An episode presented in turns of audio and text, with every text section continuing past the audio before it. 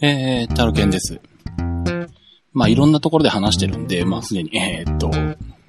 言い尽くした感もあるんですが、えー、アイフォンファイブ を買いまして、まあ、発売当日に入手してずっと使ってるんですけども、えー、っと、まあ、エルティーイー がですね、あ、ソフトバンクです、ちなみに。えー、特に エムエヌピー とかしてないんで、前の通りソフトバンクなんですけどもね。で、機種変で、えー、手に入れてますんで、番号なんかもそのままなんですが。うーんと。あ、あれだね。先にこっちのこと言ってこうか。うーんと、まあ、トレンドウォッチとか、あと、アイティー 日トーク。あ、そら、えっ、ー、と、アイティー 日トーク、えっ、ー、と、この秋に配信、えっ、ー、と、なんだ、収録して配信してますんで、あの、もしあの、聞いてないよって方よろしかったら聞いていただければと思います。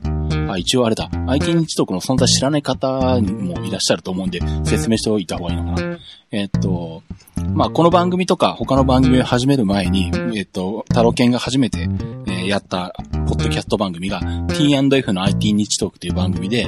えー、っと、それはフィットさんって相方と二人喋りでやってて、えー、どうだろう。まあ、えー、どれくらい続いたんだ ?に 年 ?さん 年くらい、うん、よくは覚えてないですけど。えー、っと、いっかい終了したんですね。えー、いっかい終了したんですけど、まあ、特番という形で、えー、復活して以来、えー、っと、春と秋に、えー、特番として、まあ、えー、年、えー、春にかい、ある、秋にかいぐらいかな。うん。まあ、長いね、にかいに分けて配信してるんですけど、うん。まあ、年、えー、に、えー、にかいぐらい配信されている、えー、アイティー 系番組があって、まあそこはそこであの、まったりと、あの、二人で、ね、えー、アイティー 系の、とか、まあ、こういうデジタル関係のですね、あの、ほとんどもあの、なんだ、雑談をそのまま流してるような雰囲気なんですが。うん、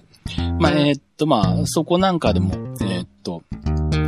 ちょっと言ってたかもしれないんですけど、うーんと、まあ アイフォンファイブ を手に入れて、まあ当然 アイフォンフォーエス の設定とかアプリとかそのままの状態、まあ引き継ぎたいんで、あの、まあ普通にね、iTunes で取られてる アイフォンフォーエス のバックアップからまあ復元するみたいな感じで普通は、えー、やって、そのまんま、えー、同じ環境にするんですけど、えー、っと、まあその アイフォンファイブ が、えー、っと発売される前日になんか アイフォンフォーエス が急に調子が悪くなって、スリージー でデータ通信ができなくなったんですね。で、Wi-Fi でも通信はで、Wi-Fi では通信できて、あと、通話もできるんですよ。ただ スリージー の時データ通信ができないという状態になって、で、復元したりとか、初期化したりとか、いろいろやったんですけど、全然治らなくて、で、諦めて、まあ、翌日 アイフォンファイブ がどうせ来るのが分かってたんで、もういいや、あの、ファイブの方で使えばいいやと思って、まあ、そのままにして、で、翌日朝 アイフォンファイブ を、えー、入手してきてですね。で、まあ、そ、早速その アイフォンファイブ を、その アイフォンフォーエス の、えー、っと、環境からそのまま引き継いで、えー、で、使ってたんですね。で、最初はそれでちゃんと使えてたんですけど、なんか夜になったら急に アイフォンファイブ でも スリージー でデータ通信ができなくなって、なんじゃこりゃっていうことで、まあ、その段階ではあの、アイフォンフォーエス の、あの、ハードもね、故障かなと思ってたんで、まあ、えっと、そのうち アイフォンフォーエス 一緒に出そうかなとは、出せばいいかなとか思ってたんですけどね。まだいちねん経ってないんで、発売から。まあ、そしたら アイフォンファイブ でも同じ現象が起こっちゃったんで、おい、ちょっと待ってと。どうすりゃいいのさとか思ってですね。まあ、両方に起こったってことは、まあ、ハードの問題じゃなくてソフトだよなと思ってですね。で、まあ、一応初期化して復元したりとか、いろいろやったんですけど、分かったことが、えっと、初期化して工場出荷状態にするとちゃんと スリージー で通信するんですよ。ところが アイフォンフォーエス の、えっと、バックアップからその環境をそのまま引き継ぐと スリージー の通信ができなくなるんですよ。なんで、あー、でも アイフォンフォーエス のまあ設定かソフトか、まあちょっと、まあどんなソフトとか設定が影響してこうなるのかってのはわからないんですけど、とりあえず、この アイフォンフォーエス の、まあ、あの、環境そのまま引き継ぐとダメなんだなってことが分かったんで、しょうがないんで、えっと、まあ、改めて アイフォンファイブ をまっさらの工場出荷状態に戻して、で、そこからもう、改めて手作業で、えっと、今までに使ってたのと、まあ、近い環境を作るっていうのをやってですね、まあ、それで、その後は問題が起こらずにそのまま使ってるんで、まあ、アイフォンフォーエス でたまたま起こった、えー、症状そのままソフト的に引き継いでしまったというのが原因だったようなんですが、めちゃくちゃめんどくさかったですけどね。アプリも一個一個入れてなきゃいけないし、メールの設定とかも一通り全部しなきゃいけないし、まあ iCloud で引き継げる分が結構あるんで、まあまあそれでもマシなんですけど、逆にアプリが全部入っちゃうんでいらないのは消すとかですね。まあついでなんで、あのアプリをかなり整理して減らしはしたんですけどね。まあその後は、えっと、問題なく使えてるんで、まあどうも アイフォンフォーエス の中ので起こったソフト的な問題が原因だったようです。で、えー、っと、まあそんなで、えー、っと、アイフォンファイブ 使ってるんですけど、自宅がですね、エルティーイー の圏内で、部屋の中で測っても結構出るんですよね。じゅうろくメガとか出ることがあって、なかなかすごいなという感じなんですけども。で、なんだ、静岡市内、まああちこち移動するんですけど、まあたまに スリージー になるところもあって、は、うん、あのー、まあそれはしょうがないんですけどね、うん、電波が届かないところもあるんで、特に郊外とか、郊外っていうのかな、ちょっと中心部、街の中心部から離れたところに行くと、エルティーイー の電波が拾えなくて スリージー になったりとかするんですけど、まあでも静岡の駅前とかでも エルティーイー 拾ってるし、えっとまあ静岡の建て、駅、駅の、駅ビルの中とか建物の中入っちゃうとダメなんですけどね、スリージー になるんですけど、かなり、えっと、高度エリアのほとんど エルティーイー で、えー、繋がってるんで、非常に快適です。で、まあ静岡でこんななんなんで、東京じゃどうなんだろうと、えー、楽しみにしてですね、まあたまたま東京に行く用事があったんで、東京でいろいろまあ試そうと、スピード測定、スピードテストとかしようと思ってたんですよ。そしたらですね、東京ではまあ エルティーイー の電波を拾わないこと拾わないこと。本当にあの、なんだろう、新宿駅、ジェイアール の新宿駅のホームでさえ スリージー になってましたからね。ここでも エルティーイー は拾わないのかっていうぐらい、びっくりするぐらい エルティーイー 拾わなくて、でもただあれなんですね。あの、本当にその、街中というか、都会の中心部からちょっと離れると、エルティーイー の電波拾うんですよ。なんでまあ、周波数のせいで回り込みがしないからなのか、でもまあ、ジェイアール の新宿駅のホームだから、そんなに障害物もあるのかって気もするんですけどね。うん。あの、東京はそれを本当にこう、都会の、繁華街とか人が集まるところに行けば行くほど エルティーイー が届かないという状態でしたね。なんで、よくあの、ネットなんかで エーユー とソフトバンクと、えー、どっちが エルティーイー を、が早いのかとか拾うのかとかってテストとか対決とかやってますけど、これはあの、東京都内で比べたらそれは エーユー に負けるよなと思うような、うん、そんな状態だったんですけど、逆になんだろう、うん、まあ、なんだろう、まあ、もともと言ってたんですけどね、孫さんも。あのどっちかっていうと、こう、地方とかに、えー、まあ、特になんだろう、都会に集中、東京に集中させないで、まあ、地方にも エルティーイー の電波をこう、まんべんなく立ててると。まあ、それに対して エーユー は、あのー、特にその話題になりやすい山手線内のエリアに狙って、えー、エルティーイー の電波を立ててるんで、そういう風に対決させると、測定対決はすると負けるけど、うちはあの、ソフトバンクは、えっと、地方にもこうまんべんなく電波を立ててるんだよ、みたいなこと言ってたんで、まあ、多分その通りなのかなって印象ですね。だってなんだろう、あの、東名高速の、あの、エクスパーサー、足柄、足柄サービスエリア、あそこでも エルティーイー の電波拾いましたからね。びっくりしましたけど、うん。東名走ってる途中でもたまに エルティーイー 掴んだりしますからね。あの、神奈川県の中とかでも。まあそんななんで、あの、東京で使ってらっしゃる方は結構ソフトバンクは不満が強いかもしれないんですけど、あの、逆に地方だったりとか、静岡くらいだったりすると非常に満足度が高いです。で、ただよくわかんないのが、あの、まあ、エルティーイー がずっと表示されてて、まあ、どっかの表示でこう、まあ、電波がつかめなくて スリージー になるんですけど、一回 スリージー になると、そこから エルティーイー に戻るタイミングがよくわかんないんですね。あの、まあ、ここ絶対 エルティーイー 拾えてるよなって、それまでずっと エルティーイー で繋がってたエリアまで来ても、なかなか スリージー から エルティーイー から エルティーイー に切り替わらないんですよね。で、設定画面で エルティーイー のオンオフができるんで、一回 エルティーイー をオフにして、エルティーイー オンにし直したりしてもダメだし、機内モードにして、もう一回機内モードオフにしても、それでも エルティーイー を拾わずに スリージー になってて、まあいいやと思って、えー、そのままにしておくと、ポケットから出すと気がついたら エルティーイー になってるっていうですね。どこのタイミングでどう エルティーイー を拾うのかよくわからないのがちょっと、どうかなっていうところあるんですけど、まあでも、スリージー でもまあよほど電波の入りにくいところじゃないと結構早いので、まあ本体の処理能力が早いってのもあるんでしょうね。だから、まあ スリージー でもサファリなんかでの表示に、まあ フォーエス の時よりは、えー、っと、よりも早い、早く表示できるんで、まあ、そんなにあの、気には僕はしてないです。ただまあ、まあこんなもんだろうと思いながら使ってますね。えー、っと、まあ、あとですね、全然話題は違うんですけど、先日あの、鉄道関係で木更津に行ってきたんですよ。千葉県の木更津ですね。あのー、まあ、木更津キャッツアイとかが浮かんでくるのか、まあ、僕見たことはないんですけど、木更津っていうと、ま、その辺が頭に浮かぶところなんですけど、まあ、あのー、ローカル線に乗りに行ってきたんですけどね。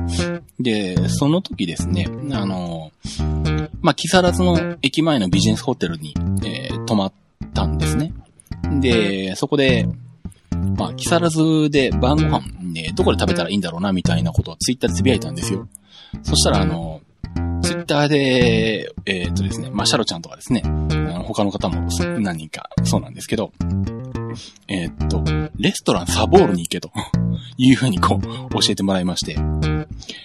あ、僕知らなかったんですけど、あのー、どうも、結構なんだろう、アップル関連の、えっと、ポッドキャスト番組の中では有名なところらしくて、あの、ワンボタンの声の山村さんとか、うんと、松尾さんとかも行かれてると。で、あの、まあ、これ食べログとかにも載ってるんですけど、非常にこう、ボリュームがあるんですよね。あの、有名なのはチキンカツカルカッタが有名らしくて、それを食べてきたんですけど、えっと、カレーライスの上に、カレーライスとかご飯もあれなんだよな。ご飯もただの白飯じゃないよな、多分これ。なんかピラフっぽいようなご飯の上に、えっと、カツがでーんと乗ってて、さらにそこの上からカレーがかけてあるみたいな感じのやつで、しかもすごいボリュームがあって、まあこれでいくらだったっけ ?きゅうひゃくはちじゅうえんくらいだったかな。うん、あのー、なんか大盛りもできるらしいんですけど、大盛りなんて頼んだら、えー、僕は食べれきれないです、多分。ぐらいすごいボリュームがあって、味もすごい美味しくてですね。あ、なるほど、これは、あのー、教えていただいてありがとうございましたっていう感じなんですけど。うん。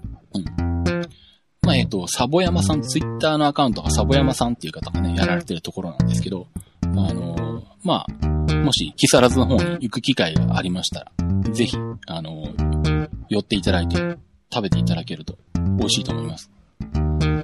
なんだろう、えー、っと、人によっては、他にもナポリタンとかおすすめって言ってらっしゃる方も見えたかな。ナポリタンも写真で見るとね、食べログに写真がたくさん載ってるんですけど、ナポリタンすげえうまそうなんですよね。ちょっとあの、木更津に行く用事がなさそうなんですけど、用事を作ってもう一回行きたいんだぐらいな感じのところなんですけどね。うん。で、えー、っと、まあ、ちなみに、えー、っと、ググるときは、えっと、まあ、ひらがなでレストラン。で、スペースでひらがなでサボール。サ、ボ、超音記号でルーですね。で、出てきます。えっと、まあ、木更津なんですけど、えっと、車で行くときはまあね、いいと思うんですが、公共交通機関で行こうとすると、鉄道の最寄り駅は、えっと、木更津の一個隣の岩根という駅ですね。えっと、こいつがまた、えーと、結構通過する列車もあるんで、岩根はなかなかクセモノなんですけど。うん、まあ、ここからいちキロぐらいかな。なんで、まあ、岩根から僕は歩いて行ったんですけど、歩いてじゅうごふんぐらいで行けますね。あとは、えー、っと、まあ、せっかくなんで、えー、っと、他にも行く方法はないかと思ってですね、えー、っと、調べてみたんですけど、えー、近くにですね、小湊鉄道バスのバス停があります。バス停の名前がですね、高柳三隅って呼ぶのかな？高いに柳に三角って書いて、高柳多分三隅じゃないかと思うんですけど。えっ、ー、と、これで行けるみたいです。えっ、ー、と、小湊鉄道バスのホームページを見ると、えっ、ー、と、木更津駅西口ごばん乗り場から、えー、ただ本数が少なくて、平日で、えっ、ー、と、いちにちにじゅっぽんぐらいしかないです。休日だといちにちじゅうごほんぐらいしかないんで、あの、ホームページで確認してですね、えっと、バスの、えっと、時刻を確認してから行かれた方がいいと思いますが、とりあえず、それで行くと、えー、もうすぐそば、えー、ひゃくメートルもないぐらい、にじゅうメートルぐらいの場所にバス停があるんで、えっと、サポールまで、えー、非常に、えー、楽に公共交通機関でたどり着けます。まあ、えー、そんな感じでですね、えー、っと、サボヤマさんにもちょっとあの、お話いただき、えー、また非常に良くしていただき、あのー、まあ、ツイッターで他の方が言ってくださったみたいなんですけど、あの、車でホテルまでなんとお送りしていただきましてですね、本当にありがとうございました。お世話になりました。激辛さんのあの、まあ、ちょっとした案内とかもしていただいてですね、全然知らなかったんですけど、あのー、なんだろう、諸女児の歌諸女児の、あの、諸女児ですかっていうのは、あの、木更津発祥らしいんですね。で、駅前に、あの、諸女寺の日諸女寺の日ってなんだよくわかんないな。なんて言えばいいのこれは。えー、っと、これは、まあ、駅前にでーんと立ってるんですけども、おーっと、どこに出てくるんだ。調べておけばよかったんですが、ウィキペディアに載っているのか。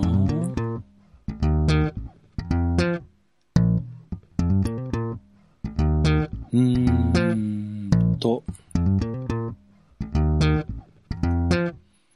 見つけられないので、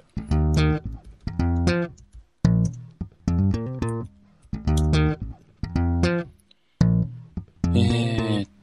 と。これか？正常寺のたぬき林の、えー、で、有名な、えー、っと、お寺。えー、どこだ？お寺が木更津にあるそうです。えー、っと、あ、そのままですね。正常寺ですね。木更津駅から徒歩じゅっぷん。まあ、これも機会があったらね、行ってくればよかったんですけど、まあちょっと時間が余裕がなかったんで行ってないんですが、うん、ここにたぬき林の伝説があって、まあこれに後から歌が付けられたのが、まああの、有名な諸女子の歌ですね。うん、で、えっと、駅前にまあその、大きなたぬきの火みたいなのが立って、そこに諸女子の歌詞が書いてあるみたいなのがありますね。うん、あの、こんな有名なものなのに、木更津発祥って全然知らなかったので、あ、そうなんだ。なかなか知らないもんだなと思いましたね。うん、あの、木更津に行ったらぜひあの、そこで記念写真でも撮ってツイッターに上げてもらえればと思います。はい。えー、っと、で、なんだっけ、えー、っと、鉄道日トークじゃないですね。話してる内容が鉄道日トーク料理になってるような気がするんですけど、えー、っと、そういう話ではなくて、その、えー、っと、えー、ワンボタンの声さんでも、えー紹介されているレストランサボールさんに、えー、行ってきましたという、あくまで、えー、アイティー 絡みのネタとして話をしています。はい。ということで、えー、っと、あとはなんだろう。えー、っと、まあ、あちこちで言ってるんですけど、一応紹介カードのことを言っておくと、えー、っと、まあ、私、シズマックっていう屋号で仕事をしてまして、マックの、えー、っと修理とか、データ復旧とかやってるんですけど、えー、っと、遠隔地から郵送での受付もやってますので、ジーフォー の修理なんかもご希望ありましたら、ジーフォー 送っていただければ、えー、修理なんかもできるんですが、ジーファイブ なんかでももちろんできますし。えー、っと、まあ、その絡みでですね、うーんと、ソフトバンクの携帯の、えー、機種変とか、えー、新規購入に対して、まあ、紹介カードをお渡しすることができて、その紹介カードを出して、えー、っと、ソフトバンクの端末の機種変、新規契約をしていただくと、えー、静まきからさんぜんえんぶんの、えー、特典を差し上げるってことができます。えー、ただし、えー、っと、ソフトバンクならどこでもいいというわけではなくて、えー、っと、静岡に東海っていう会社があるんですけど、まあ、ここがやってる東海モバイルが、えっと、やっているソフトバンクショップじゃないといけないっていうのがありまして、えー、まあ、静岡県内にはたくさんあって、えー、東部でも中部でも西部でも、えー、まあ、問題ないと思うんですが、えー、それ以外ですね、えー、お住まいの方で、えー、この特典を受けられるのはどこかというと、えー、まず埼玉県、えー、埼玉県の、えー宮原っていうのかな、えー、ここに、えー、東海モバイルがあって、ソフトバンクショップの、えー、っと、ソフトバンク埼玉宮原店っていうのがあります。えー、あとは、神奈川県に、えー、っと、横浜戸塚店っていうのがあって、ここでも、えー、東海モバイルがやっている、えー、ソフトバンクショップ、横浜戸塚店っていうのがあります。まあ、えっと、こういったショップの近くの方でですね、これから アイフォンファイブ を、えー、新規申し込みは、えー、っと、機種変更で手に入れるという方いらっしゃいましたら、えー、っと、まあ、私にですね、えー、Twitter で連絡していただいてもいいですし、まあ、シズマックのホームページからメールフォームを使っていただいても、まあ、いいんですけども、えー、紹介カードをくださいというふうに連絡いただければですね、えー、無料で、えー、っと、送らせていただきます。で、その紹介カードを持ってっていただいて、えーアイフォンファイブ をはじめとする、まあ、ソフトバンク端末の新規もしくは機種変をしていただくと、えー、シズマックの方から、えー、さんてんぶんの、えー、ジェーシービー などの、えー、有名クレジット会社のギフトカードか、もしくは、えー、iTunes カードさんてんぶん、まあ、どっちかご希望の方ですね、えー、お送りすることができますんで、よろしかったら、えー、ご活用いただければと思います。えー、っと、あとは、まあ、えー私この番組の他に、えー、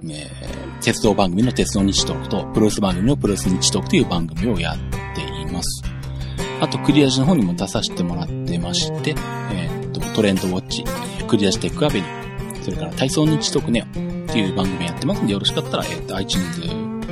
ストアの方に、えー、登録されてますんで、えー、よろしかったら聞いていただければと思います。